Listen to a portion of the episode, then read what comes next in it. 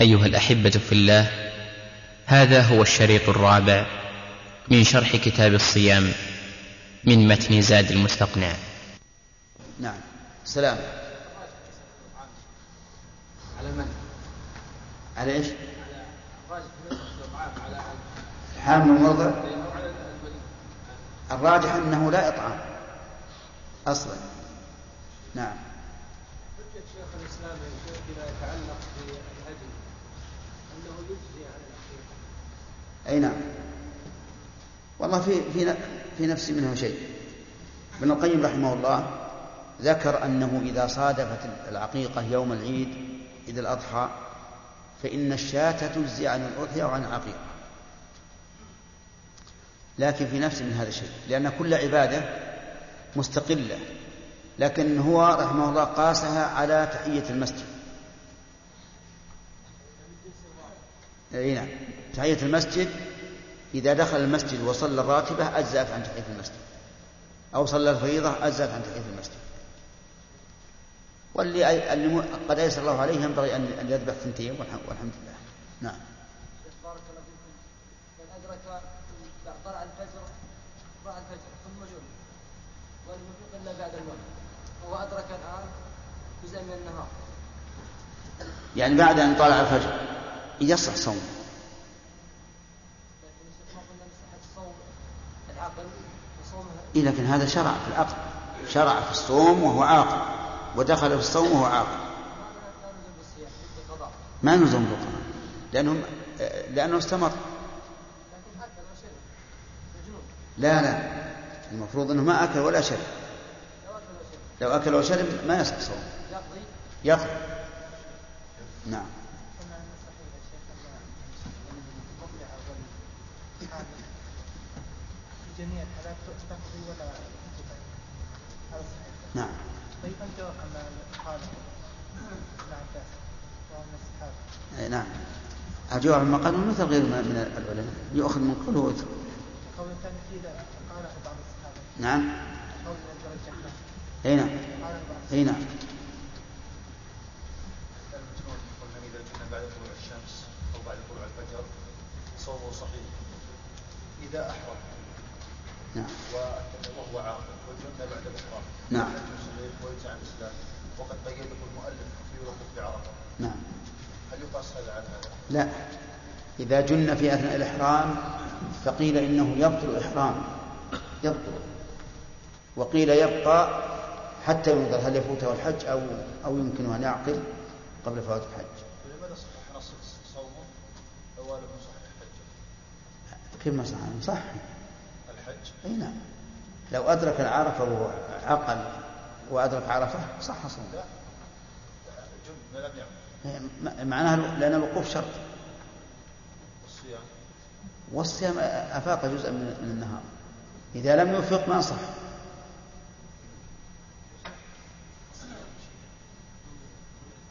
إلى غير الشمس فهو هو في عبادة فإذا جن بناء نعم نعم.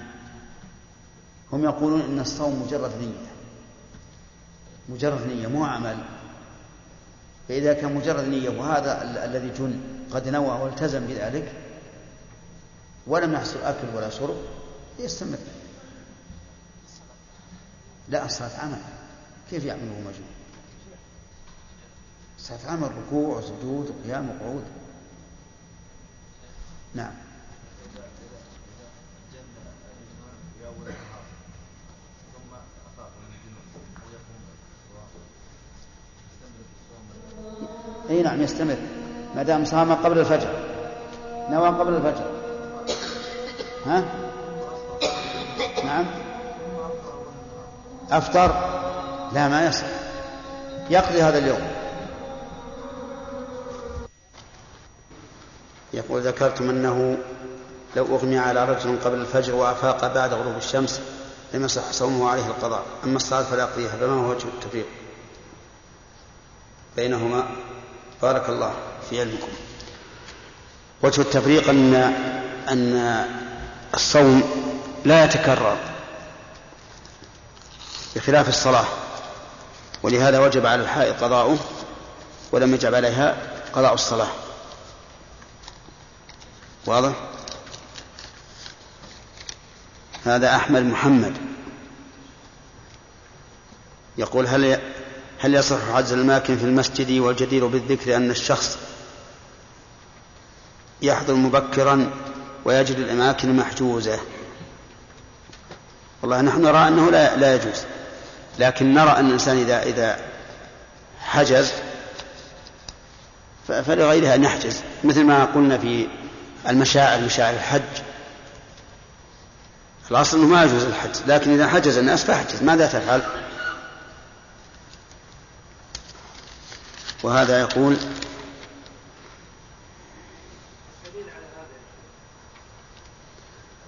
نعم على إيش؟ على الجواز ولا على المنع؟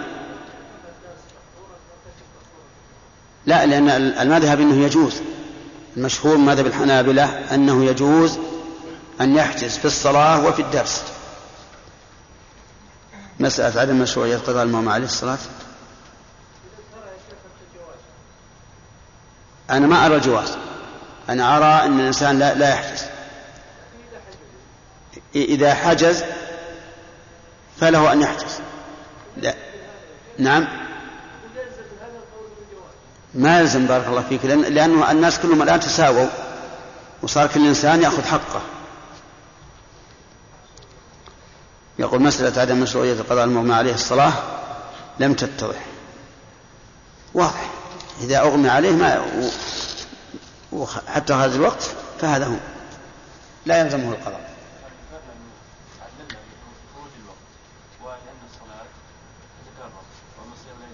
نعم. يعني كما نعلم الصلاة حتى في أشد خوفا ما سقطت هي ما سقطت لأنه صاحي ما هو عقلي. في الحرب لا تسقط طيب ألا نقيس على النائم؟ لا ما يصح قياسه لأن النائم يستيقظ. إذا أوقظ استيقظ. أما المغمى عليه فهو يعني عقله أكثر من النائم زوال عقله وتغطيته أكثر من النائم. لا إذا تعمد الإغماء أو أو أغمي عليه لمصلحة نفسه كما لو أغمي عليه ببنج فإنه يقضي. بقية الأسئلة ما لها مكان لأن الأسئلة قررنا ثلاثة فقط الحمد لله وصلى الله وسلم على نبينا محمد وعلى آله وصحبه أجمعين.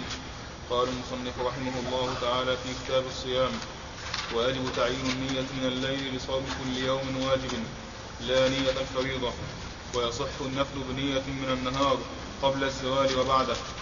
ولو نوى إن كان غدا من رمضان فهو فرضي لم يجزه فمن نوى الإفطار أفطر بسم الله الرحمن الرحيم. الحمد لله رب العالمين وصلى الله وسلم على نبينا محمد وعلى آله وأصحابه ومن تبعهم بإحسان إلى يوم الدين.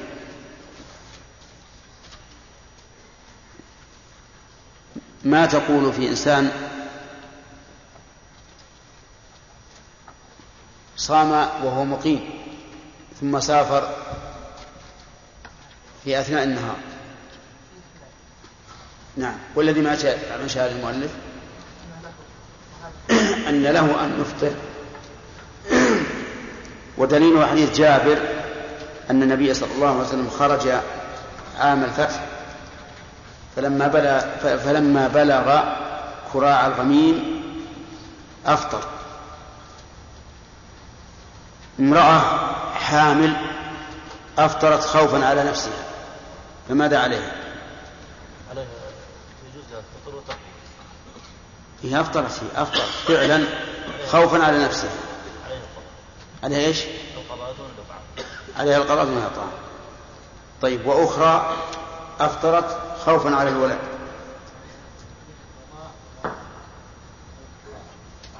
والإطعام. طيب. امرأة ثالثة أفطرت خوفا على نفسها وعلى الولد. نعم. عليها القضاء فقط. هذا هو الذي مشى عليه المؤلف وما هو القول الراجح الذي رجحناه عبد الله.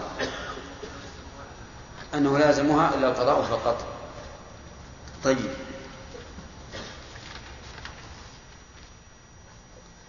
رجل أصيب بحادث قبل طلوع الشمس قبل طلوع الفجر وقد نوى الصوم ولم يفق إلا بعد غروب الشمس.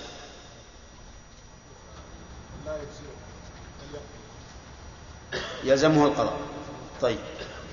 وآخر نام قبل طلوع الفجر إلى غروب الشمس.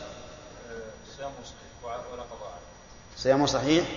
ولا قضاء عليه. وثالث آه، جن قبل طلوع الفجر ولم يفق إلا بعد غروب الشمس. آدم.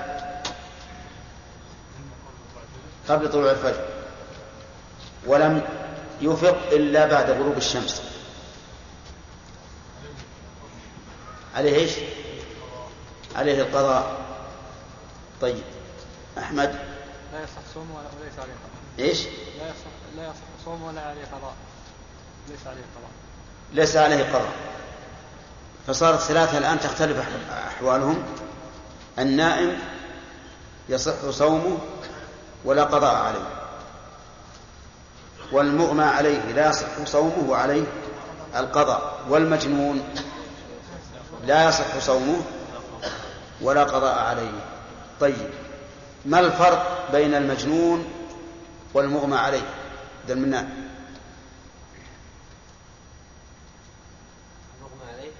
الفرق بين المغمى عليه والمجنون. أصلا لكن ما الفرق؟ ليش ما؟ هذا هذا قلنا لا يصح. صومه ولا قضاء عليه.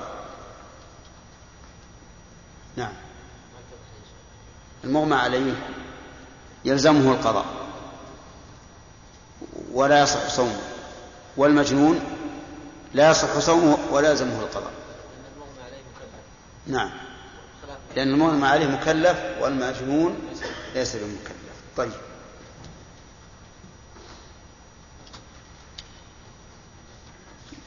المؤلف يقول ويلزم المغمى عليه القضاء فقط في عبارته شيء من الخلل.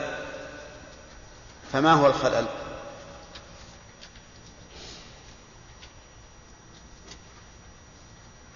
نعم. لأنه يوهم في الاطعام أي نعم.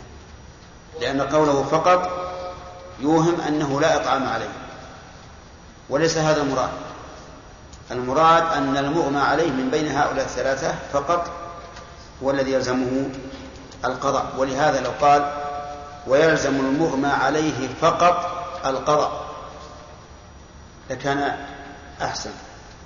ويلزم المغمى عليه فقط يعني دون المجنون والنائم. ثم قال المؤلف ويجب تعيين النية هذا مبتدأ درس الليلة.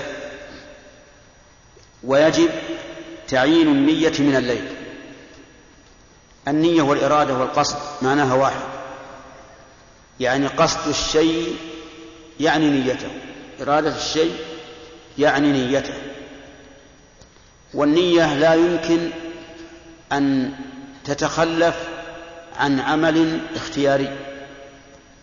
يعني أن كل عمل يعمله الإنسان مختارا فإنه لا بد فيه من النية. ولهذا قال النبي عليه الصلاة والسلام إنما الأعمال بالنيات. يعني ما في عمل بلا نية. حتى قال بعض العلماء لو كلفنا الله عملا بلا نية لكان من تكليف ما لا يطاق. يعني لو قال الله لنا توضأوا بلا نية صلوا بلا نية صوموا بلا نية حجوا بلا نية لكان هذا من تكليف ما لا يطاق. من يطيق أن يفعل فعلا مختارا فعله ولا ينوي؟ هذا لا يمكن. ولذلك أو وبذلك نعرف أن ما يحصل لبعض الناس من الوسواس حيث يقول أنا ما نويت أنه وهم لا حقيقة له. وكيف يصح أنك, من أنك لم تنوي وأنك وأنت قد فعلت؟ وذكروا عن ابن عقيل رحمه الله وهو من الفقهاء ومتكلم الحنابلة يعني هو من المتكلمين ومن الفقهاء. أنه جاءه رجل يقول له يا شيخ أغتسل في نهر دجلة ثم أخرج وأرى أنني لم أتطهر أو لم أطهر. فقال له ابن عقيل لا تصلي لا تصلي. فقال كيف؟ قال نعم لأن النبي صلى الله عليه وسلم قال رفع القلم عن ثلاثة عن المجنون حتى يفيق وأنت تذهب إلى دجلة. نهر. تنغمس فيه تغتسل عن الجنابة ثم تخرج وترى أنك ما طهرت هذا جنون. فارتدع الرجل عن هذا. فالحاصل أن النية صاحبة مصاحبة لكل عمل إيش؟ اختياري. لابد ثم عاد ما هي النية؟ تختلف ولهذا قال النبي عليه الصلاة والسلام وإنما لكل امرئ ما نوى.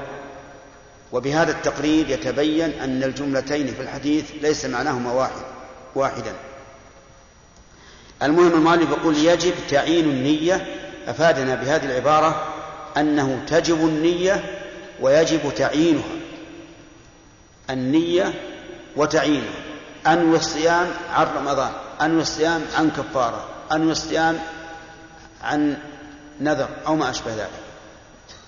يقول لصوم نعم من الليل لصوم كل يوم واجب من الليل. المراد بقوله من الليل ما قبل طلوع الفجر. فيشمل ما كان قبل الفجر بدقيقة واحدة. وإنما وجب ذلك لأن صوم اليوم كاملا لا يتحقق إلا بهذا. فمن نوى بعد طلوع الفجر هل يقال إنه صام يوما؟ لا. فلذلك يجب لصوم كل يوم واجب أن ينويه قبل طلوع الفجر. وهذا معنى قول المؤلف من الليل. يعني ليس بلازم أن تبيت النية قبل أن تنام. الواجب أن لا يطلع الفجر إلا وقد نويت لأجل أن تشمل النية جميع أجزاء النهار. إذ أنه قد فرض عليك أن تصوم يوما. فإذا كان قد فرض عليك أن تصوم يوما فلا بد أن تنويه. متى؟ قبل الفجر إلى الغروب. ولهذا قال النية من الليل. وهذا التعليل الذي ذكرت لكم يؤيده الحديث الذي ذكره في الشرح عن عائشة مرفوعا من لم يبيت الصيام قبل طلوع الفجر قبل طلوع الفجر. فلا صيام له. والمراد صيام الفرض. أما النفل فسيأتي يقول لصوم كل يوم واجب. لصوم كل يوم واجب. يعني يجب أن ينوي كل يوم بيوم. لصوم كل يوم واجب. فمثلا في رمضان كم يحتاج إلى نية؟ ثلاثين نية. كل يوم لابد أن ينوي له نية مستقلة. في من ليلته أيضا. من ليلته وبناء على ذلك لو أن رجلا نام بعد العصر في في رمضان ولم يستيقظ من الغد إلا بعد طلوع الفجر فهل يصح صومه اليوم الثاني؟ لا لماذا؟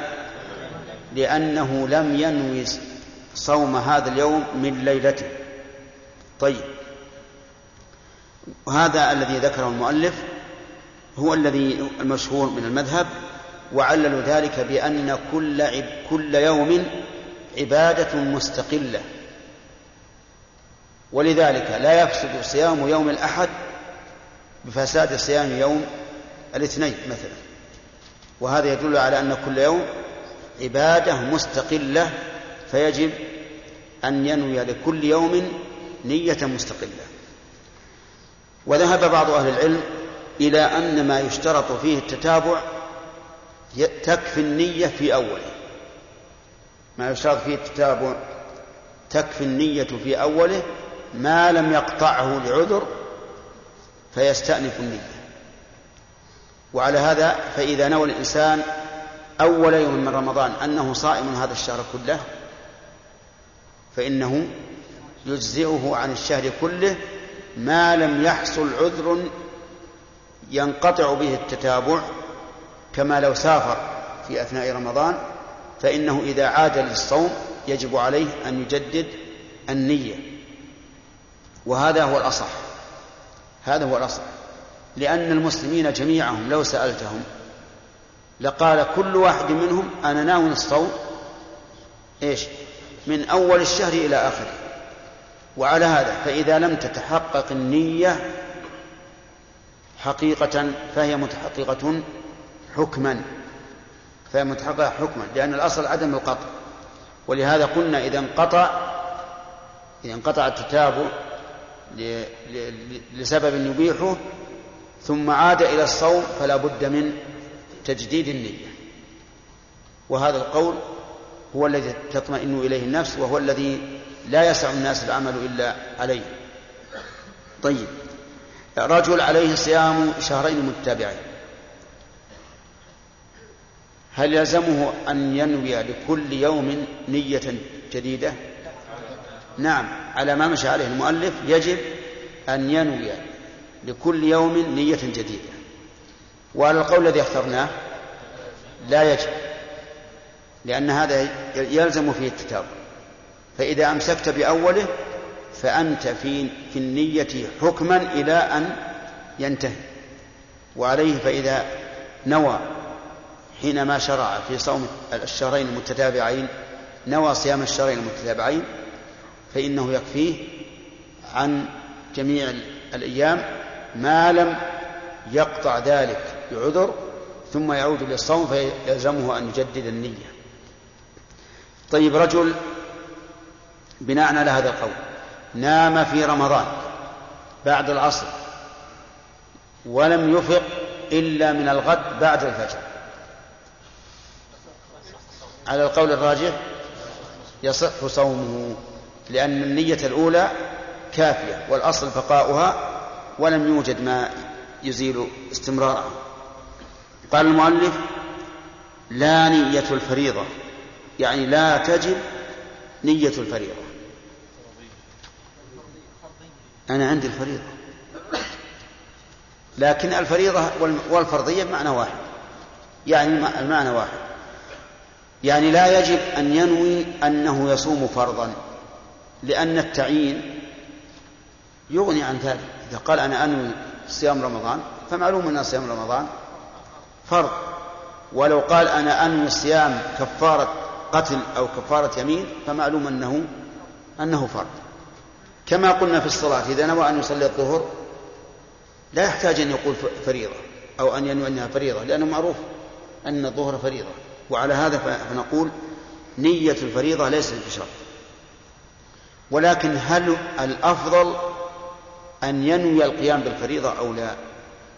الأفضل أن ينوي القيام بالفريضة يعني أن ينوي رمضان على أنه قائم بفريضة لأن الفرض أحب إلى الله من النفل لكنه ليس بواجب. نعم.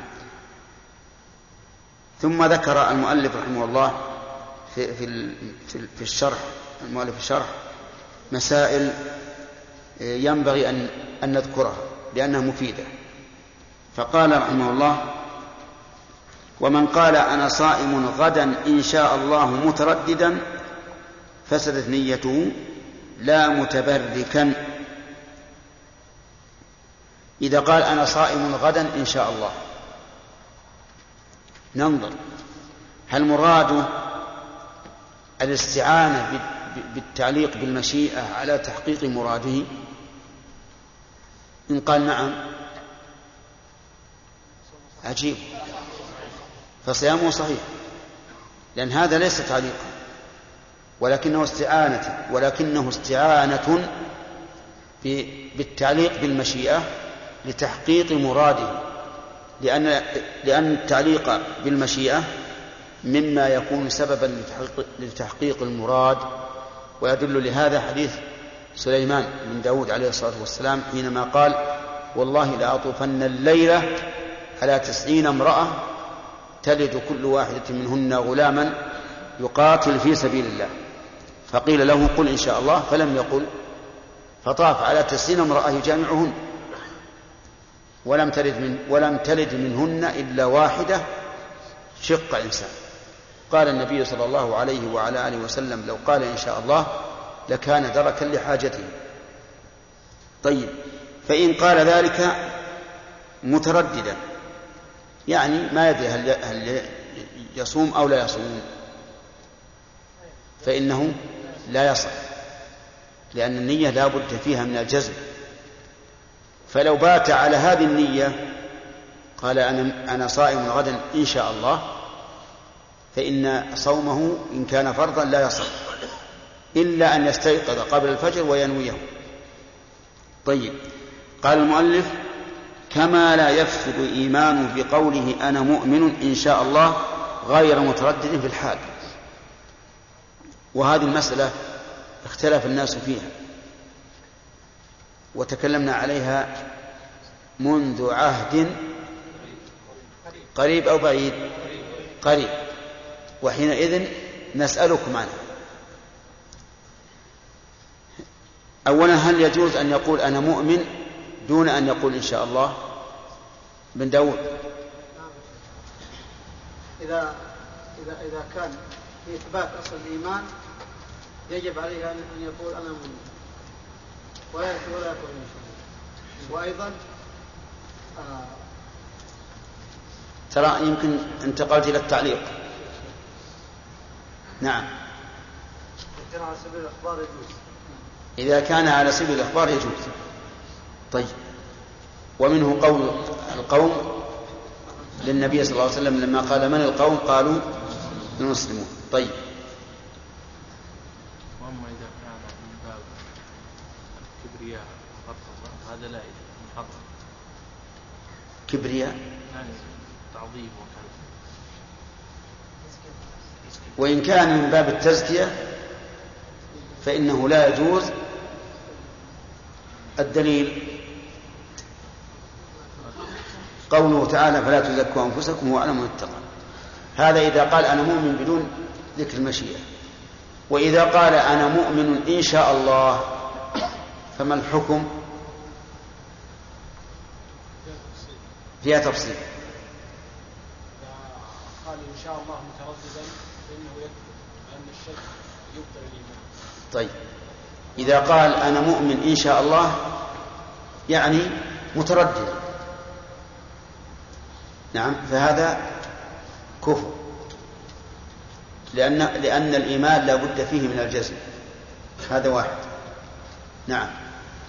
وإن كان قالها من التزكية يزكي نفسه. عملا بقوله ولا تزكوا أنفسكم وهو غير ولا في أصل إيمانه. فيجوز. يجوز أو يجب؟ يجب عليه أن يقول إن شاء أن يقول إن شاء الله خوفا من التزكية. نعم. إذا كان قال ذلك خوفا من التزكية كان واجبا عليه لأن التزكية حرام وما كان سببا لاتقاء الحرام كان واجبا. شرافي. قال ذلك قال إن شاء الله أي أن إيماني كائن بمشيئة الله هذا جائز. يعني يعني إن قصد به التعليل. التعليل وأن إيمانه بمشيئة الله فهو جائز. طيب هل لك دليل في هذا؟ نعم قول المسلم على القبور السلام عليكم إلى قوله وإن إن شاء الله بكم وإن إن شاء الله بكم لاحقون فهو يقول إن شاء الله في أمر مجزوم به. لكن لبيان أن ذلك بمشيئة الله. طيب.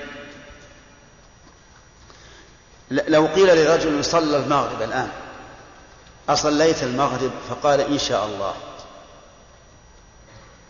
هل يصح هذا القول؟ أو لا يصح؟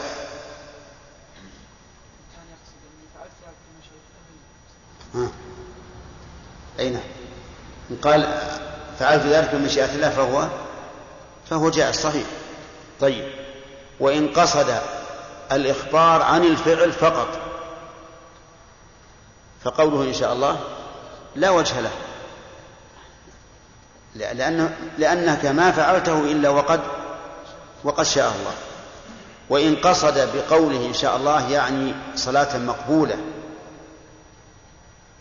فهذا لا بأس به أيضا. ولهذا لو قيل له هل لبست ثوبك وهو عليه الثوب؟ قال إن شاء الله. ينكر عليه كيف تقول إن شاء الله عليك الآن. إلا إذا قال إذا كان فقيها وقال أنا أردت أردت بقولي إن شاء الله أن لبسي إياه كان بمشيئة الله فهذا لا ينكر عليه. كيف تردد وهو لابسه؟ نعم. في الصلاة إيش؟ متردد وهو مصلي. لا ما يصير. إذا إذا وقع الفعل ما في تردد. إلا إذا كان قصده الثواب. يعني صلاة أثاب عليها فهذا صحيح. ربما يتردد الإنسان لأنه ما يثق من نفسه طيب. قال ويكفي ويكفي في النية الأكل والشرب بنية الصوم. في إيش؟ أي مسألة؟ في الإيمان. أي ما ما ما, ما صح ما يصح. نعم. ويكفي في النية الأكل والشرب بنية الصوم. يكفي هذا؟ لو قام في آخر الليل وأكل. على أنه سحور. على أنه سحور. يكفي أو لا؟ يكفي. حتى أن شيخ الإسلام قال إن عشاء الصائم اللي بيصوم غدا يختلف عن عشاء من من لا يصوم غدا. أيهم أكثر؟ الذي لا يصوم ولا الصائم؟ لا الذي لا يصوم. لأن الصائم سوف يجعل فراغا للسحور أو للسحور. طيب. ثم قال المؤلف رحمه الله المتن ويصح النفل بنية من النهار قبل الزوال أو بعده. ها؟ كيف؟ ويصح النفل بنية من النهار قبل الزوال أو بعده عندكم وبعده؟ يعني حطوها نسخة نسخة أو بعده يصح النفل أي صوم النفل.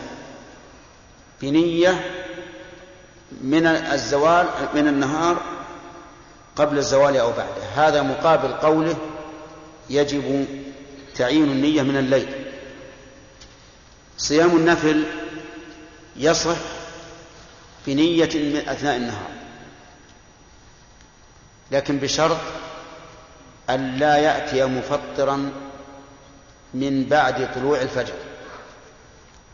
فإن أتى بمفطر فإنه لا يصح.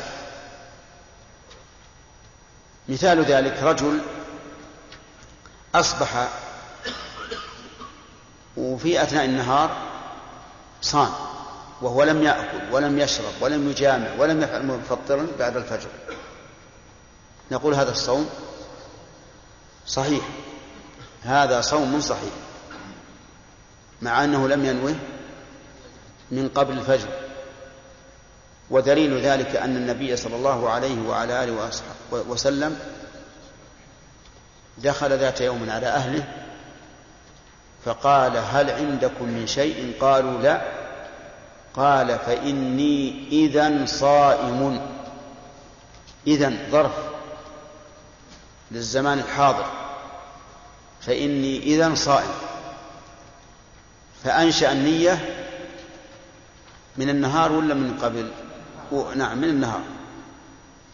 فدل ذلك على جواز إنشاء النية في النفل من أثناء النهار. ولكن هل يثاب ثواب يوم كامل أو يثاب من النية. في هذا قولان للعلماء. فمنهم من قال إنه يثاب من أول الفجر يعني من أول النهار.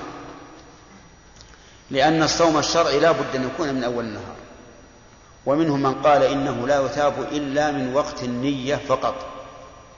فإذا نوى عند الزوال فكم أجره؟ على القول الثاني أجر نصف يوم. وهذا القول هو الصحيح. لقول النبي صلى الله عليه وعلى آله وسلم إنما الأعمال بالنيات وإنما لكل امرئ ما نوى. وهذا الرجل لم ينوي إلا في أثناء النهار فيحسب له الأجر من حين نيته. وبناء على هذا القول الراجح لو كان لو كان الصوم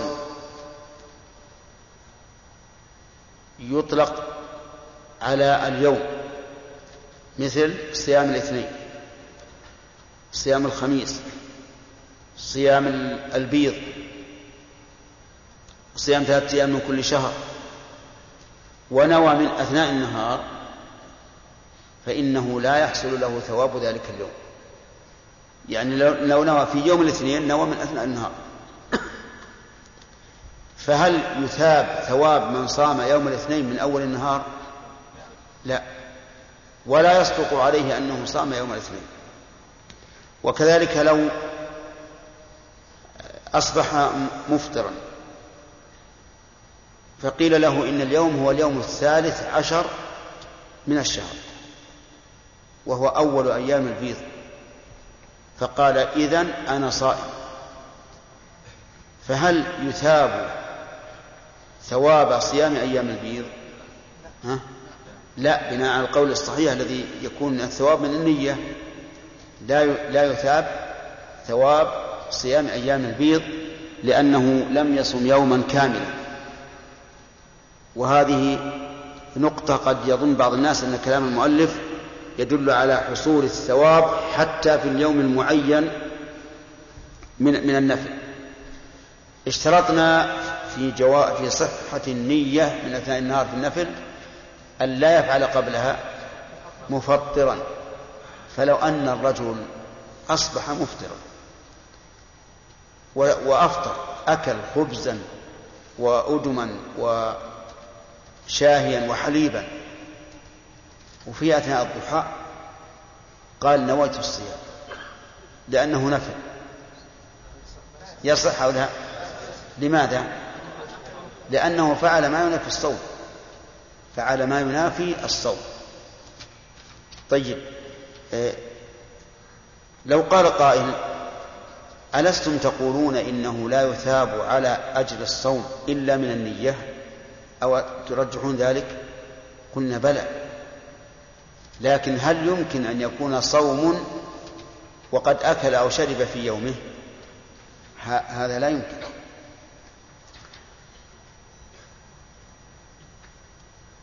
ولهذا آه، نجد أن الصغار من الفتيان والفتيات إذا صاح على أهله وقال أنا أريد أن أصوم يقولون له بعد الفطور صم إلى متى؟ إلى أن يأتي الغداء إذا جاء الغداء يقول أعطونا غداء نعطيه الغداء وحينئذ يكون صائما. نعم.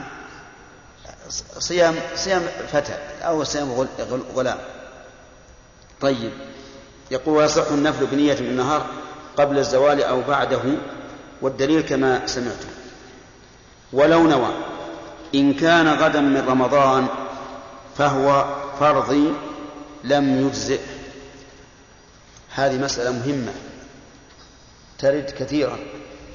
لو نوى إن كان غدا من رمضان فهو فرضي. سواء قال وإلا فنفل أو وإلا فأنا مفطر. رجل نام في الليل مبكرا. ليلة الثلاثين من شعبان. وفيه احتمال أن تكون هذه الليلة هي واحد رمضان. فقال إن كان غدا من رمضان فهو فرضي. أو قال إن كان غدا من رمضان فأنا صائم. أو قال إن كان غدا من رمضان فهو فرض وإلا فهو عن كفارة واجبة. أو ما أشبه ذلك من أنواع التعليق. فهل يصح؟ المذهب كما علم رأيتم نقول لا يصح. لأن قوله إن كان فهو فرضي وقع على وجه التردد والنية لا بد فيها من الجزم لا بد فيها من الجزم. فلو بان من رمضان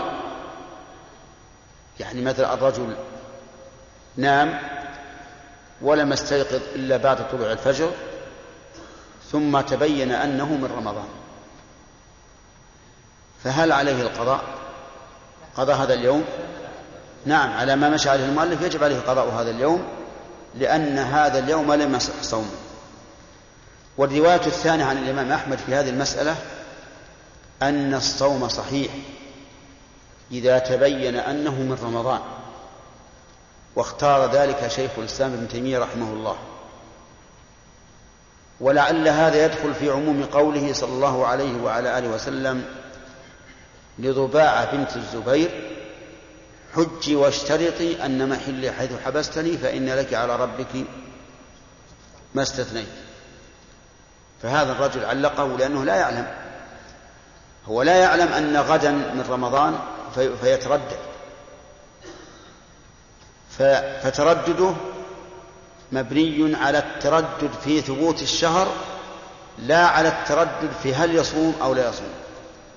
ولهذا لو قالها ليلة الواحد من رمضان المؤكد أنه من رمضان لو قال أنا غدا آه، يعني يمكن أن أصوم يمكن لا أصوم قلنا هذا ما صح لن يصح لأنه متردد لكن هذا التردد ليس ليس مبنيا على التردد في النية وإنما هو مبني على التردد في إيش؟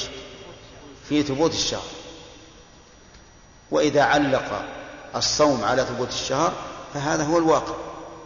لو لم يثبت الشهر لم يصوم وعلى هذا فينبغي لنا إذا نمنا قبل أن يأتي الخبر في ليلة الثلاثين من شعبان أن ننوي بأنفسنا أنه إن كان غدا من رمضان فنحن صائمون. وإن كانت النية على سبيل العموم نية كل مسلم لكن تعيينها أحسن. يقول في نفسه إن كان غدا من رمضان فهو فرض. طيب. طيب لو قال ذلك ليلة الثلاثين من رمضان وقال إن كان غدا من رمضان فأنا صائم وإلا فأنا مفطر. وقال هكذا. إن كان غدا من رمضان ليلة الثلاثين من رمضان في احتمال أن لا يكون. إن كان غدا من رمضان يعني فأنا صائم وإلا فأنا مفطر. يقولون إن هذا جائز. والواقع أن هذا فيه تردد في النية لكنه مبني على ثبوت الشهر. فإذا كان كذلك فينبغي أن يكون في أول الشهر كما كان في آخره. لكن هم يفرقون بأنه في أول الشهر الأصل عدم الصوم لأنه لم يثبت دخول الشهر. وهنا بالعكس الأصل إيش؟ الأصل الصوم. الأصل أن غدا من ثلاث أن غدا الثلاثين من. من رمضان فهذا ولكن هل هذا التفريق فرق مؤثر؟ هو في الواقع غير مؤثر بالنسبة للتردد كلاهما متردد والاحتمال في كليهما وارد فيوم الثلاثين من شعبان فيه التردد هل يكون من رمضان أو لا ويوم الثلاثين من رمضان فيه التردد هل يكون من رمضان أو لا لكن الفرق عندهم هو ما, هو ما سمعتم ثم قال ومن نوى الإفطار أفطر. من نوى الإفطار أفطر لأن النبي صلى الله عليه وعلى آله وسلم قال إنما الأعمال بالنيات. فما دام ناوي الصوم فهو صائم. وإذا نوى الإفطار أفطر صار مفطرا. ولأن ولأن الصوم نية. نية. ليس شيء يفعل بل هو نية. فإذا نوى الإفطار أفطر. كما لو نوى قطع الصلاة فإنها إيش؟ تنقطع الصلاة. ولكن ما معنى قول المؤلف أفطر؟ معناه انحلت نيته. وفسد يوم. لكن لو نواه بعد ذلك نفلا في أثناء النهار. لو نواه نفلا. أيجوز هذا أو لا؟ يجوز إلا أن يكون في رمضان. فإن كان في رمضان فإنه لا يجوز. طيب مثال آخر. إنسان صائم نفلا. إنسان صام يوما نفلا. ثم نوى الإفطار. ثم قيل له كيف تفطر؟ ما بقي من الوقت إلا قليل. أقل من نصف اليوم. قال إذا هونت. أنا صائم. هل يكتب له يوم أو من النية الثانية؟ من النية الثانية. لأنه قطع النية الأولى. وصار مفطرا. لكن يصح أن ينوي النفل من أثناء النهار إلا إذا كان في رمضان فإن رمضان لا يصح فيه صوم أي يوم. نعم. بارك الله فيك. نوى أن يفطر. لكن مثلا ما وجد اكل نوى أن يفطر فوجد اكل فأتم صيام نعم. فرض. نعم. هل يصح هذا الفرض؟ ما يصح. لأنه نوى الفطر. لكن ما نوى قطع أما لو نوى أن يفطر بمعنى أنه يقول إن وجدت ماء شربت أو إن وجدت طعاما أكلت ولكنه ما فعل فإنه لا يفطر والفرق أن الأول جزم بالقطع والثاني عزم على فعل المحظور ولم ولم يفعل. نعم.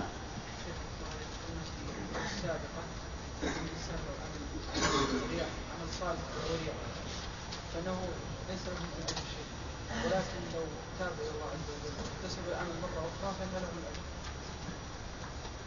إي نعم. فما الفرق بينه وبين الذي في اثناء النهار لأن هذا الصوم يوم. وجد طعام كما هو الصيام. نعم. لماذا قلنا له نصف الأجر أو نصف لأنه يصح النافل بنية من النهار كما جاء في الحديث. لكن الأجر. كيف الأ- الأجر ما له إلا من نصف اليوم. لأن الشيخ قلنا انه اكتسب بعد ان تاب في الرياء يعني؟ يعني عمل عمل من الأعمال الصالحة. طيب. رياء إيه. تاب متى؟ تاب بعد العمل. واحتسبه مرة أخرى الأجر. لا لا إذا تاب يسقط عنه الإثم فقط. وليس له وليس له أجر نعم ثم بعد أيام صام كميه وفي رمضان ثم نام عصر ولم يستيقظ الا بعد طلوع الشمس يقول لو أنه أفطر لعذر في رمضان. ثم نام من بعد العصر ولم يستيقظ إلا بعد الفجر غدا ها. ثم نعم.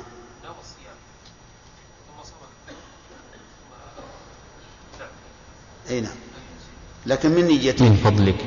اقلب أن الشريط. يستمر يعني. يكفي على القول الذي رجحناه يكفي. نام من بعد العصر ولم يستيقظ إلا بعد الفجر غدا يعني ها. ثم صام نعم. لكن من نيته؟ أن يستمر يعني. يكفي على القول الذي رجحناه يكفي. أنتم فاهمين السؤال هذا؟ يقول رجل مسافر. والمسافر له أن يفطر في رمضان. أفطر يوما أو يومين ثم بدا له أن يصوم. ونوى الصوم بقية الشهر. ثم في يوم من الأيام نام من بعد العصر إلى بعد الفجر. هل يصح يومه هذا؟ يصح صوم يومه هذا أو لا؟ على القول الذي- رجحنا يصح لأنه نوى الاستمرار في الصوم إلى آخر. لا؟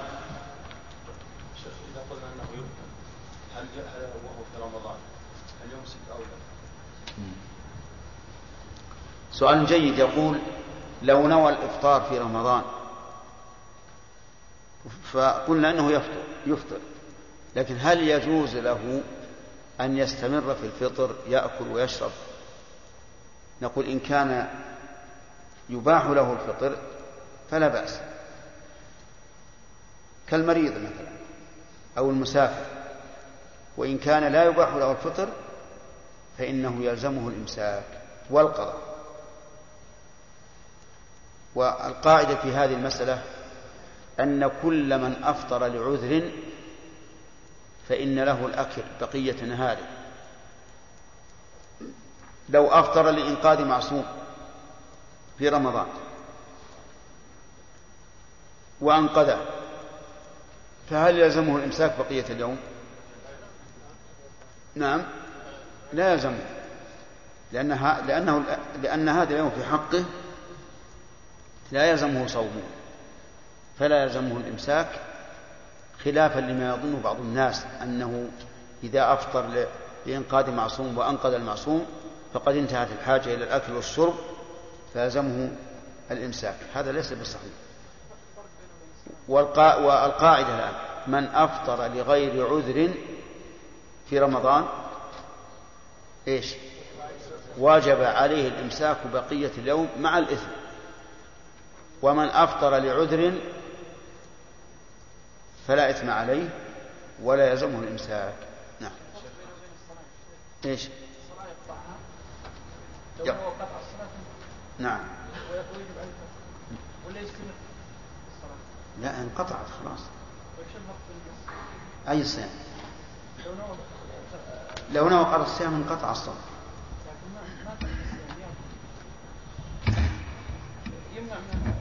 هو يكون. إذا إذا إذا نوى الإفطار لعذر شرعي في رمضان أفطر ويأكل ويشرب. لا بغير عذر يلزمه الإمساك في رمضان خاصة. في رمضان خاصة احترام. احتراما للزمن. الصلاة ما في زمن محدد. نعم.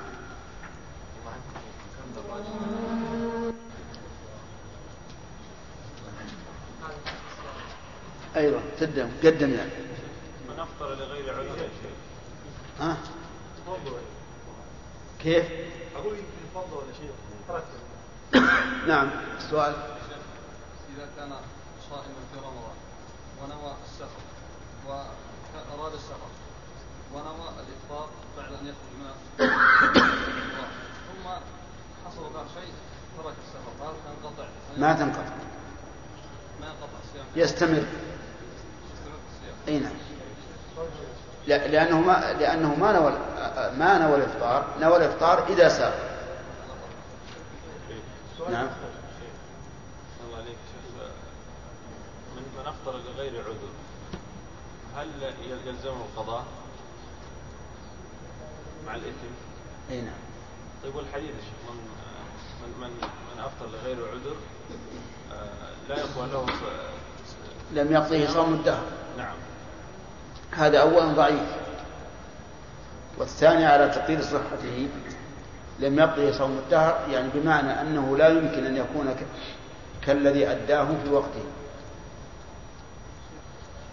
أما من لم يصم أصلا من لم يصم أصلا فهذا لا- يقبل منه ولا ولا ولا يقضي لو قضى لم يقضي منه. نعم. شيخ ما هي الأيام التي عرفت الفرق؟ يعني الرجل تعمد أن لا يصوم يومين من رمضان ولم يصوم هذا نقول لا يقضي لأنه لو قضى لم ينفعه. لقول النبي صلى الله عليه وعلى آله وسلم من عمل عملا ليس عليه أمرنا فهو رد. لكن من شرع في صوم اليوم ثم أفسده لزمه القضاء. والفرق أنه لما شرع به لما شرع فيه ألزم نفسه به فصار في حقه كالنذر فيلزمه القضاء بخلاف من لم من لم يشرع أصلا. نعم شيخ بارك الله فيك ما تستطيع أن تحصيل الأيام التي تجب فيها النية قبل الفجر. يعني الأيام التي كل صوم واجب. مثل يعني الكفارة قصدي. لا الكفار لازم من من من قبل الفجر. سواء كفارة ظهار أو كفارة قتل أو أو جماع في رمضان أو كفارة يمين أو نذر. القاعدة كل صوم واجب لا بد أن ينوي قبل الفجر شيخ اشترطتم انه العبادة التي كانت متابعه إيش؟ إذا كان في تتابع في العبادة فيكفي نيه في اولها نيه في أول العبادة. نعم نعم. بالنسبة للحديث يا شيخ من من من لم يبيت الصوم قبل الفجر فلا صيام له. نعم. يرد عليه. الرد على هذا من بيته. بيته ما قبل الفجر فقط. من قبل يومين ما هو قبل الفجر انتهى لأن هذا قد أشار قبل هذا من طيب الله يحفظك ذكرنا الراجح ان إيش؟ ما الراجح ان ما يشترط فيه التتابع تكفي نية واحدة نعم ولكن هل هل ما ذكرناه ها؟ هل هذا ينطبق على الصوم وهل الصوم يشترط فيه التتابع؟ هل إيش؟ هل الصوم يشترط فيه التتابع؟ بعضه يشترط وبعضه لا يشترط صيام شهرين متتابعين يشترط. رمضان يشترط. أما ذكرنا أنه إذا قطع بالسفر لابد من من تجديد تجديد النية. طيب وهذه القاعدة ما الدليل عليها؟ ها؟ ما الدليل على هذه القاعدة؟ ما تدري استثنينا. أن ما لم يوجد سبب شرعي يبيح الفطر فلا بد من استثناء في النية. دليلنا على هذه القاعدة. ما الدليل لأن, لأن الإنسان نوى هذا. من الأصل ناوي يصوم من واحد رمضان إلى ثلاثين من رمضان أو إلى تسعة وعشرين. فهو قياس على الحج أو على الصلاة؟ لا. هو مستقل بنفسه ما يحتاج قياس. إنما الأعمال بالنيات وإنما لكل امرئ ما نوى. لكن مراد الحديث لو نويت في أثناء النهار وصوم واجب ما أجزأ لأنه لا يقال إنك صمت يوما. طيب نعود إلى في أثناء في أثناء النهار. فما توجيهكم لذلك. نعم. توجيهنا لهذا أن عاشوراء لم يؤمر به إلا في ذلك الوقت. وأما صوم النفل فقد أمر به من قبل. أخذنا ثلاثة الآن. ها؟ أو استعط أو استعطى أو استعط أو استع أو استعطى أو استقل لا استعط استعطى نعم. أو استعط أو استقل أو اتحل بما يصل إلى حده أو أدخل. أو أو أدخل أو أدخل إلى جوفه شيئا من أي موضع كان غير نعم غير تكذيبه أو استقاء أو استمنى أو باشر فأمنى أو أمدى أو كرر النظر فأمزى أو حجم أو احتجم وظهر دم وظهر وظهر دم دم عامدا ذاكرا لصومه فسد لا ناسيا أو مفلح مكرها أو طار بس بس وما في جهاد هنا ها؟ اي شوف يمكن يكون أحسن. بسم الله الرحمن الرحيم. الحمد لله رب العالمين. صلى الله وسلم على نبينا محمد وعلى آله وأصحابه ومن تبعهم بإحسان إلى يوم الدين. قال المؤلف باب ما يفسد الصوم ويوجب الكفاره والمفسد للصوم يسمى عند العلماء المفطرات. وأصولها ثلاثة. ذكرها الله عز وجل في قوله فالآن باشروهن وابتغوا ما كتب الله لكم وكلوا واشربوا حتى يتبين لكم الخيط الأبيض من الخيط الأسود من الفجر ثم أتموا الصيام إلى الليل. هذه أصول المفطرات. وما سوى وقد أجمع العلماء على مدلول هذه الثلاثة. وما سوى ذلك فيأتي إن شاء الله الكلام فيه. أولا الأكل. الأكل إدخال الشيء إلى المعدة عن طريق الفم. وقولنا إدخال الشيء يشمل ما ينفع وما يضر وما لا يضر ولا ينفع.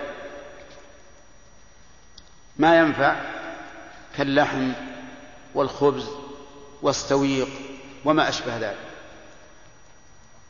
وما يضر كأكل الحشيشة والخمر يسمى شربا وما أشبهه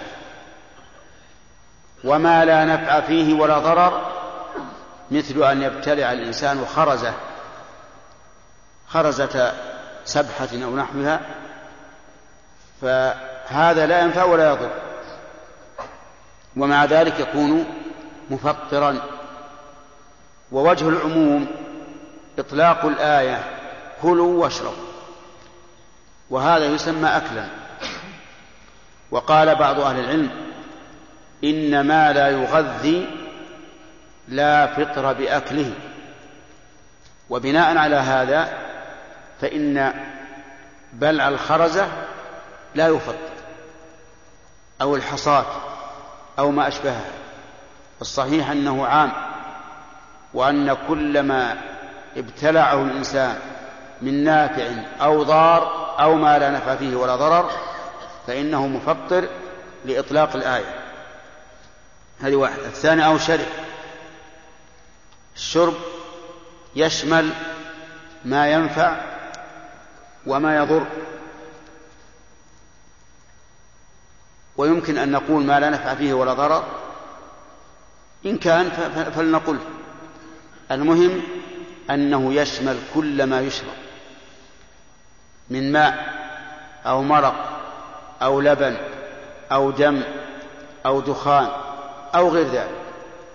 كل ما يشرب فإنه داخل في قول المؤلف أو شرب. قال أو استعط. استعط يعني تناول السعوط والسعوط ما يصل إلى الجوف عن طريق الأنف فإنه أيضا مفطر لأن الأنف منفذ يصل إلى المعدة ودليل ذلك قول النبي صلى الله عليه وعلى آله وسلم للقيط بن صبرة بالغ في الاستنشاق إلا أن تكون صائما. بالغ في الاستنشاق إلا أن تكون صائما. فقوله صلى الله عليه وسلم إلا أن تكون صائما يدل على أن الصائم لا يبالغ في الاستنشاق ولا نعلم. لهذا علة إلا أن المبالغة تكون سببا لوصول الماء إلى المعدة وهذا مخل بالصوم. وعلى هذا فنقول كل ما وصل كل ما وصل إلى المعدة عن طريق الأنف فإنه مفطر ودليله ما ذكرناه من حديث لقيط بن صبر رضي الله عنه. قال المؤلف أو احتقن. الاحتقان هو إدخال الأدوية عن طريق الدبر وهو معروف. ولا يزال معروفا. فإذا احتقن فإنه يفطر بذلك. لماذا؟ لأن العلة وصول الشيء إلى الجوف. والحقنة تصل إلى الجوف. يعني تصل إلى شيء مجوف في الإنسان. تصل إلى الأمعاء فتكون مفطرة. بناء على أن العلة وصول الطعام والشراب إلى الجوف فإذا وصل إلى الجوف عن طريق الفم أو الأنف أو أي منفذ كان فإنه يكون مفطرا. وهذا هو المشهور من مذهب الإمام أحمد وعليه أكثر أهل العلم. وقال شيخ الإسلام ابن تيمية رحمه الله لا لا فطر بذلك. أن الحقن لا تفطر لأنها لا يطلق عليها اسم الأكل والشرب لا لغة ولا عرفا. وليس هناك دليل في الكتاب والسنة أن مناط الحكم وصول الشيء إلى الجوف. لو كان هناك دليل لقلنا كل ما وصل إلى الجوف من أي منفذ كان فإنه مفطر لكن الكتاب والسنة دل على شيء معين وهو الأكل والشرب. وهذا ليس أكلا ولا شربا لا عرفا ولا لغة وليس مناط, مناط الحكم أن يصل الشيء إلى الجوف حتى نقول إن هذا مفطر. لكن بعض العلماء المعاصرين يقول إن الحقنة إذا وصلت إلى الأمعاء فإن البدن يمتصها عن طريق الأمعاء الدقيقة وإذا امتصها انتفع منها. فكان ما يصل إلى هذه الأمعاء الدقيقة كالذي يصل إلى المعدة من حيث التغذي به. وهذا من حيث المعنى قد يكون قويا. لكن قد يقول قائل إن العلة في تفطير الصائم بالأكل والشرب ليست مجرد التغذية وإنما هي التغذية التغذية مع التلذذ بالأكل والشرب. فتكون العلة مركبة من جزئين أحدهما الأكل والشرب أو أحدهما وصول الشيء إلى الجوف والثاني التلذذ بالأكل والشرب لأن التلذذ بالأكل والشرب مما تطلبه النفوس. والدليل على هذا أن المريض إذا غذي بالإبر لمدة يومين ثلاثة تجده في أشد ما يكون شوقا إلى الطعام والشراب. مع أنه متغذي فلقائل أن يقول ليست العلة هي وصول الشيء إلى الجوف بل هناك بل العلة مركبة من شيئين أحدهما ذلك والثاني التلذ وبناء على هذا وليس هذا ببعيد نقول إن الحقنة لا تفطر مطلقا ولو كان ولو كان الجسم يتغذى بها عن طريق الأمعاء الدقيقة فيكون القول الراجح في هذه المسألة قول شيخ الإسلام ابن تيمية مطلقا ولا التفات إلى ما قاله بعض المعاصرين وهو أن الحقنة لا تفطر. ومن ومن ومن الحقن المعروفة الآن ما يوضع في الدبر عند شدة الحمى فإن هذا معروف عند الأطباء. ومن أيضا ما يدخل في الدبر من أجل العلم بحرارة المريض وما أشبه ذلك. فكل هذا لا يفطر ثم لدينا قاعدة مهمة لطالب العلم وهو أننا إذا شككنا في الشيء أمفطر هو أم لا فما الأصل؟ الأصل عدم الفطر. فلا نجرؤ على أن نفسد عبادة متعبد لله إلا إلا بدليل واضح يكون لنا حجة عند الله عز وجل. فالحقنة مثلا لا شك أنها ليست أكلا ولا شربا ولا يحصل بها ما يحصل بالأكل والشرب من التلذذ فلذلك لا نلحقها بالأكل والشرب إلا بشيء نعتمد عليه بين واضح.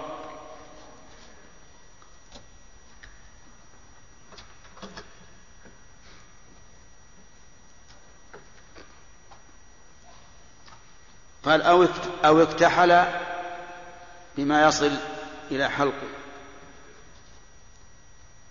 اكتحل. الكحل معروف. إذا اكتحل بما يصل إلى الحلق فإنه يفطر. لأنه وصل إلى شيء مجوف في الإنسان وهو الحلق. هذا هو تعليل من قال إن الكحل يفطر. ولكن هذا التعليل فيه نظر ولهذا ذهب شيخ الإسلام ابن تيمية رحمه الله إلى أن الكحل لا يفطر ولو وصل طعم الكحل إلى حلقه. وقال إن هذا لا يسمى أكلا ولا شربا ولا بمعنى الأكل والشرب ولا يحصل به ما يحصل بالأكل والشرب وليس عن النبي صلى الله عليه وآله وسلم. حديث صحيح. صريح يدل على أن الكحل مفطر والأصل عدم التفطير وسلامة العبادة حتى يثبت لدينا ما يفسدها.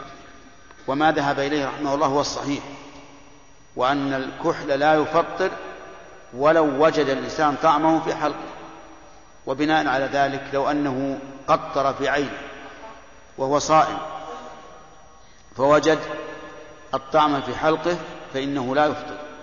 بذلك بناء على ما اختاره شيخ الإسلام وهو الحق إن شاء الله. قال أو أدخل إلى جوفه شيئا. من أي موضع كان غير إحليله. إذا أدخل إلى جوفه شيئا من أي موضع كان غير الإحليل فإنه يفطر بذلك. فلو أن الإنسان أدخل منظارا إلى المعدة حتى وصل إلى المعدة فإنه يكون بذلك مفطرا. والصحيح أنه لا يفطر بهذا إلا أن يكون في هذا المنظار دهن أو نحوه يصل إلى المعدة بواسطة هذا المنظار فإنه يكون بذلك مفطرا ولا يجوز استعماله في الصوم الواجب إلا للضرورة. طيب لو لو أن الإنسان كان له فتحة في بطنه وأدخل إلى بطنه شيئا عن طريق هذه الفتحة. هل يفطر بذلك أو لا؟ نقول على ما مشى عليه المؤلف يفطر وعلى القول الثاني لا يفطر. نستريح شوي. كان الشرط الإتمام. ما شاء الله. بدأ. ها؟ الآن؟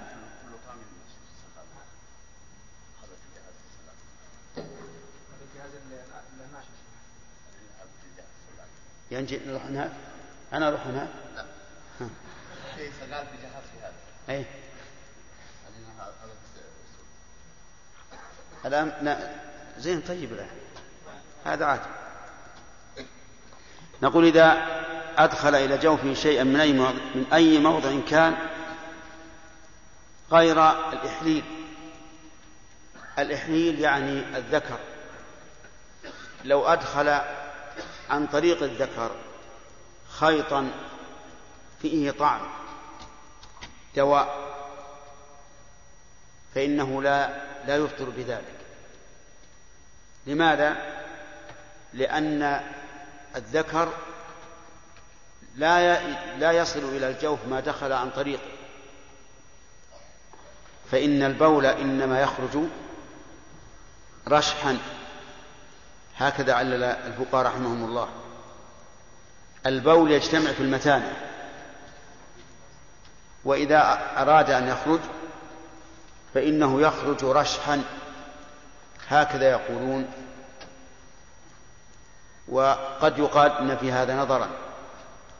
لأنه لأن البول إذا أراد الله أن يخرج فإنه ينفتح.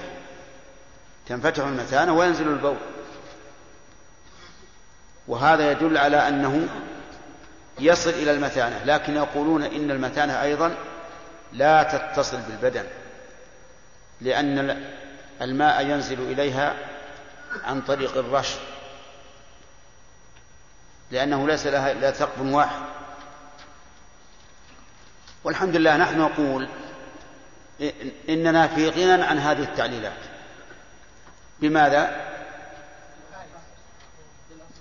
بالأصل أن المفطر هو الأكل والشرب وما أدخل من طريق الإحليل فإنه لا يسمى أكلا ولا شربا وإذا كانت الحقنة وهي التي تدخل عن طريق الدبر لا تفطر فما دخل عن طريق الإحليل من باب من باب أولى.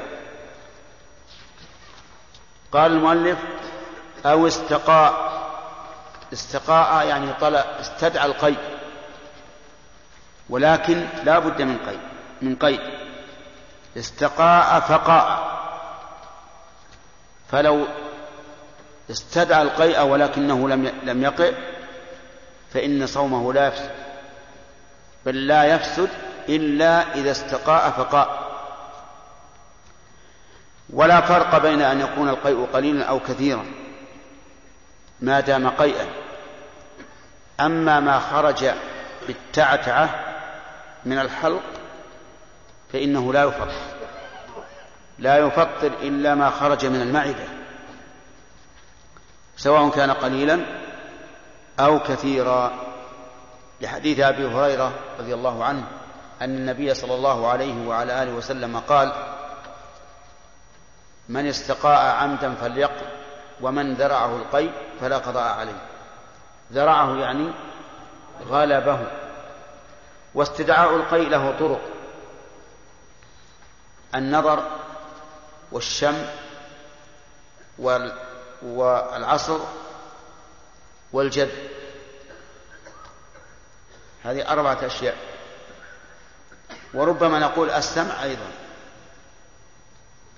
أما النظر فأن ينظر الإنسان شيئا كريها فتتقزز نفسه ثم يتقيد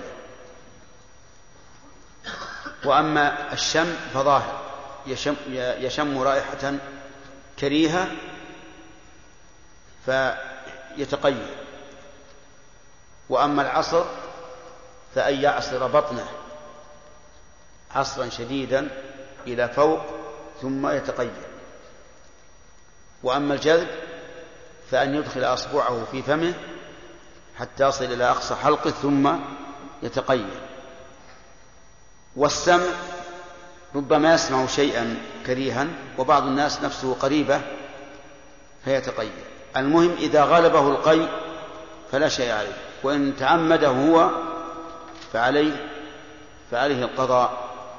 طيب. والدليل حديث أبي هريرة.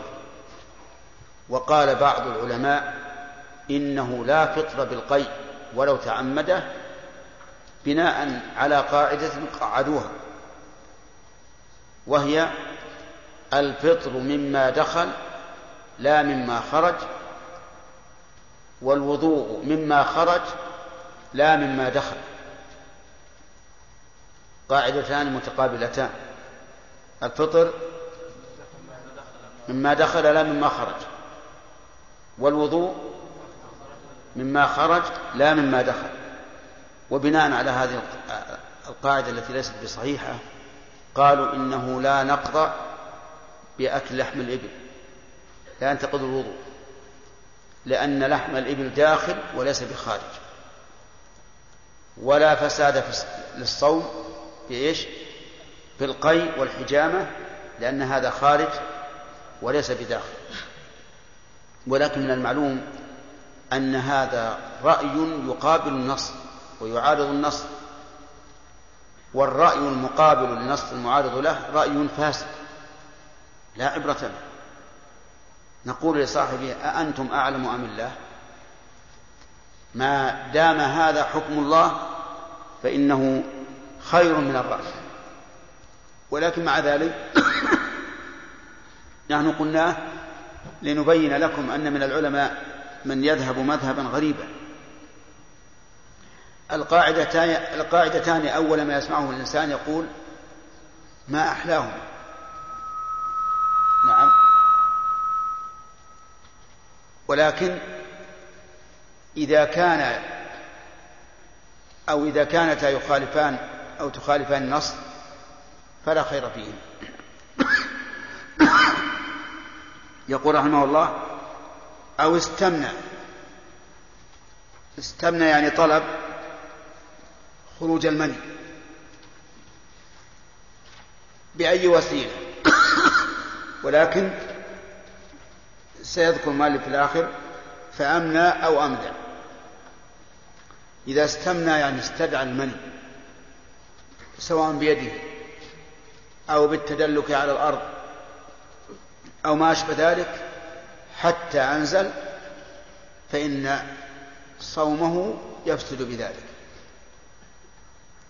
وهذا ما عليه الأئمة الأربعة رحمهم الله مالك والشافعي وأبو حنيفة وأحمد. وأبى الظاهرية ذلك وقالوا لا فطر بالاستمناء ولو أمر. أين الدليل من القرآن والسنة؟ على أنه يفطر بذلك فإن الله فإن أصول المفطرات كم؟ ثلاثة وليس هذا منه فيحتاج إلى دليل. ولا يمكن أن نفسد عبادة عباد الله إلا بدليل من الله ورسوله.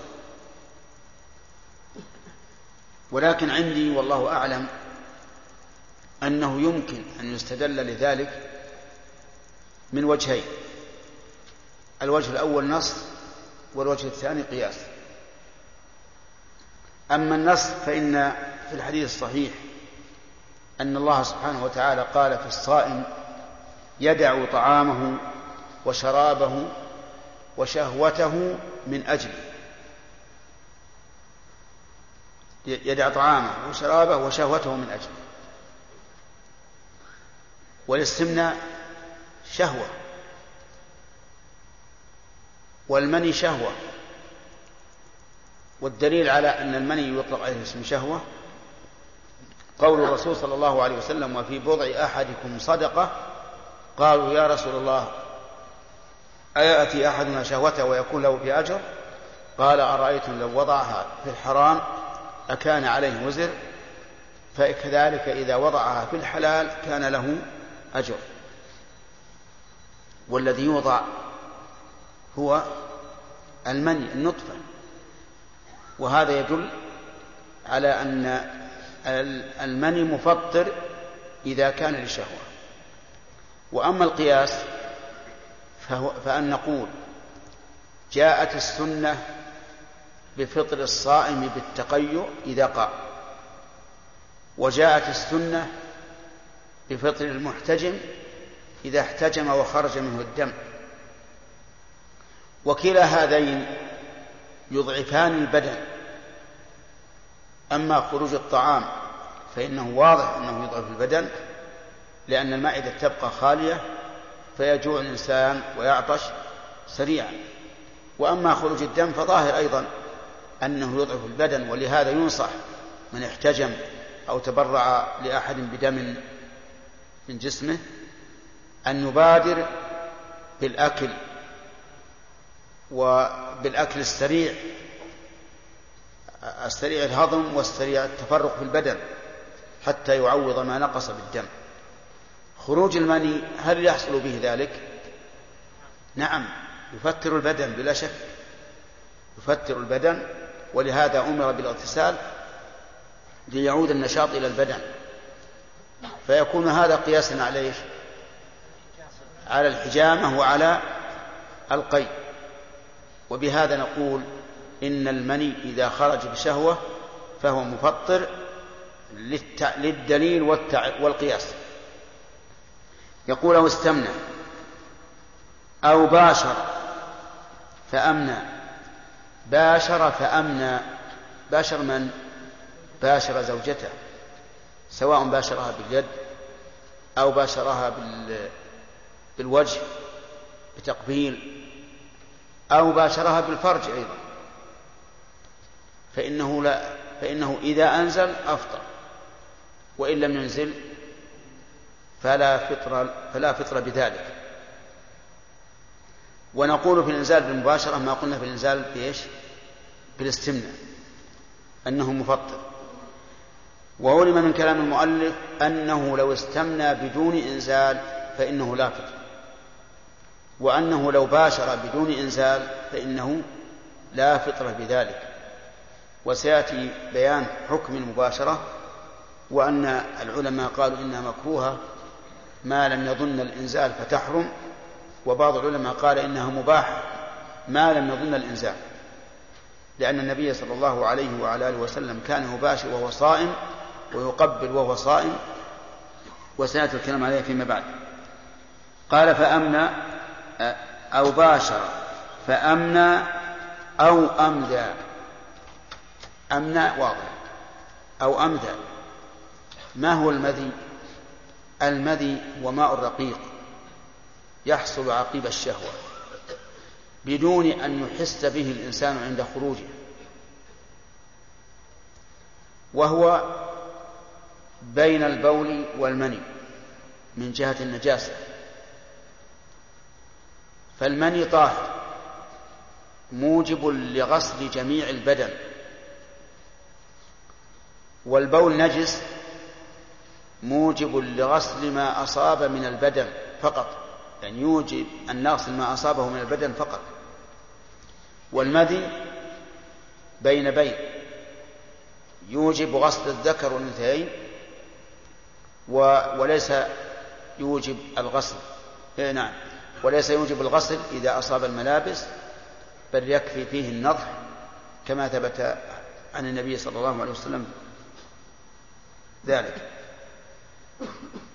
يرى المؤلف رحمه الله أن المذي كالمني يعني إذا استمنى فأمذى أو باشر فأمذى فإنه يفسد صومه. والذين يقولون لا يفسد بالمني يقول لا يفسد بالمذي من باب من باب أولى. والذين يقولون إنه إن الصوم يفسد بالمني اختلفوا في المذي على قولين فمذهب ما سمعتم ولكن ليس له دليل صحيح. لأن المذي دون المني لا بالنسبة للشهوة ولا بالنسبة لانحلال البدن فلا يمكن أن يلحق به. والصواب أنه إذا باشر فأمذى أو استمنى فأمذى أنه لا يفسد صومه وأن صومه صحيح وهذا اختيار شيخ الإسلام ابن تيمية رحمه الله. والحجة فيه عدم عدم الحجة الحجة فيه عدم الحجة لأن هذا الصوم عبادة شرع فيه الإنسان على وجه شرعي فلا يمكن أن نفسد هذه العبادة إلا بدليل. نعم. من كم واحد قال أو كرر النظر فأنزل.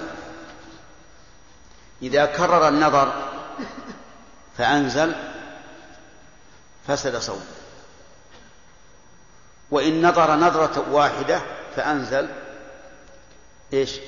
لم يفسد لقول لعموم قول النبي صلى الله عليه وعلى وسلم لك الأولى وليست لك الثانية. ولأن الإنسان لا يملك أن يجتنب هذا الشيء. فإن بعض الناس يكون سريع الإنزال قوي الشهوة من حين أن ينظر إلى امرأته ينزل وهذا لو قلنا بأنه يفطر لكان فيه مشقة. فصار النظر فيه تفصيل. إن كرر حتى أنزل فسد صوم وإن أنزل بنظرة واحدة لم يفسد. بقي شيء ثالث الآن. التفكير. لو جعل يفكر يفكر يفكر حتى أنزل. أيفسد صومه؟ لا. لا يفسد صومه. لعموم قول النبي صلى الله عليه وعلى آله وسلم إن الله تجاوز عن أمتي ما حدثت به أنفسها ما لم تعمل أو تتكلم. فعندنا الآن المباشرة والنظر والتفكير. المباشرة إذا أنزل فيها أو أمذى على المذهب فسد صوم النظر إن كان واحدة فأنزل أو أمذى فلا شيء في ذلك. وإن كرر فأمذى فلا شيء في ذلك. وإن كرر فأنزل فسد صومه التفكير لا يفسد صومه سواء أمنى أو أمذى والدليل كما سمعتم. نعم. خالد ذكرتم بأنه لو قيل يعني بأن التلذذ علة مع كونه مغذي نعم. لكان قولا نعم. وهذه العلة ألا يدفعها قول النبي عليه الصلاة والسلام لا الاستنشاق إلا أن تكون صائما. نعم. معلوم أن الصائم لا يتنزل في هذا الماء الذي يأتي يخرج من فمه إي نعم. ما في شك إنه ما يحصل به اللذة. ما يحصل به اللذة كما يحصل باللسان لأنه يكون وراء الذوق. ومع ذلك نهى النبي عليه الصلاة والسلام. وما نهى خوفا من الإفساد. يمكن أن يعني يعلل بأن هذا منفذ معتاد وجرت العادة أن الإنسان يتغذى به. لكن لا شك أن اللذة ما تحصل كما يحصل بالفم. نعم. أو استمنى. ذكرنا خلاف ذكرنا أنه أنه يفضل إذا أمن. إذا أمن. بدليل الدليل قولنا أو شهوته في الحديث الرجل نعم. قلنا شهوته اسمها الاستمناء آه، قول شهوته هذه عامه وقيدت بالمباشره بالآية. ف- الآية. الآية الآية ما ما الشهوة عامة اللمس والنظر والتقبيل والضرب وغير ذلك. لكن كلمة وضعه. هذه من من العموم. أو شهوة الحديث الحديث آه، وضعها على النظر إيه. فقول أو شهوة هذه عامة هي مو مو مجرد الشهوة إن, إن تفضل. ولهذا لو قبل أو باشر وحصل الشهوة شديدة لكن ما أنزل فلا شيء عليه. نعم قوله شهوة عامة فهذا تشمل كل هذا. فإلى التخصيص لأن الشهوة هنا عامة والله عز وجل قال خص بالمباشرة. نعم. فالاستثناء كيف نخصص من هذا العموم؟ هو السنة فيه نوع مباشرة. ولهذا لو لو خرج المني من- منه بدون أن يحرك ذكره ولكن مجرد يعني انفعال وتفكير ما ما فسد صوم الاستثناء لا يسمى مباشرة. كيف؟ الاستثناء لا يسمى ما هو مباشرة غيرك لكن مباشرة يدك. وقد يستن الإنسان بيد زوجته. يعني ال- ال- الآية تشمل الاستثناء مباشرة الزوج ومباشرة اليد. لا لا قد لا نقول ان إن قوله الآن باشروهن أي النساء. واضح. لكن عندما نقول إن نزول المني لأنه شهوة مفسد للصوم فنقول الاستمناء هو هو سبب النزول هذا. فإذا استمنى وأنزل فسد صوم على هذا نقول إن النظر بشهوة إيه. يفسد الصوم واللمس بشهوة؟ لا لا بارك, بارك لابد من إنزال. لابد من إنزال. النظر لولا أن النظره الواحده لا لا يمكن التحرز منها لقلنا أيضا إذا أنزل بنظرة واحدة فسد الصوم إذا العلة الشهوة والإنزال. معلومي ما في إذا. تخلف أحدهما؟ ما يمكن الإنزال بلا شهوة. يمكن يتخلف الإنزال عن الشهوة ولكن لا يمكن أن تتخلف الشهوة عن الإنزال. لو تخلفت عن الإنزال لم يكن له أثر. لو أنزل لمرض أو ما أشبه ذلك ما يضر. لا إله إلا الله اللهم صل على محمد وعلى آل محمد وبعثه مقام محمود بعد. نعم. من داود. شيخ قلنا أن قلة الإفطار الطعم مع الفائدة في الجسم. إيش؟ قلة الإفطار نعم. الإنسان يتلذذ اللذة مع الفائدة. طيب يا شيخ كيف؟ آه، قلنا بالإفطار من حط بلع حصى ولا خلد ولا شيء إي نعم. ولا لا يستفيد ولا أن نقول لو قال قائل بهذا لم يكن بعيدا لكن يبقى عندنا مسألة الخرز أو شبه الذي لا فائدة منها ولا ولا يت- يتلذذ بها الإنسان. نأخذها بعموم بالعموم لأن كوننا نعلل بأن العلة كون نعلل بالتلذذ مع التغذية شيء علة استنباطية. والعلة المستنبطة لا تخصص العموم كما هو المعروف. نعم. أحيانا الإنسان وهو صائم يتجشم فيخرج من بطنه طعم ويصل إلى حد. نعم. ما يصل تلقائيا يبلعه إلى جوفه ينزل. ما يضر. لا هو الفم حدود الفم هل آه. لا لا. طرف اللسان من أسفل نعم كيف الآن؟ كيف الحكم المعروف قديما هل؟ حقن الآن اللي- اللي- الإبر هذه من باب أولى لا تبطل الحقنة القديمة عبارة عن لي أيها الإخوة في ختام هذه المادة نسأل. الله أن نلقاكم في لقاءات متجددة مع ال- مؤسسة الاستقامة الإسلامية ويفتح. للإنتاج والتوزيع في عنيزة شارع هلالة رقم الهاتف والناسخة الهاتفية صفر ستة ثلاثة ستة أربعة ثمانية ثمانية ثمانية صفر والرقم الثاني صفر ستة ثلاثة ستة أربعة خمسة ثمانية ثمانية صفر ورقم صندوق البريد اثنان وخمسمائة وألف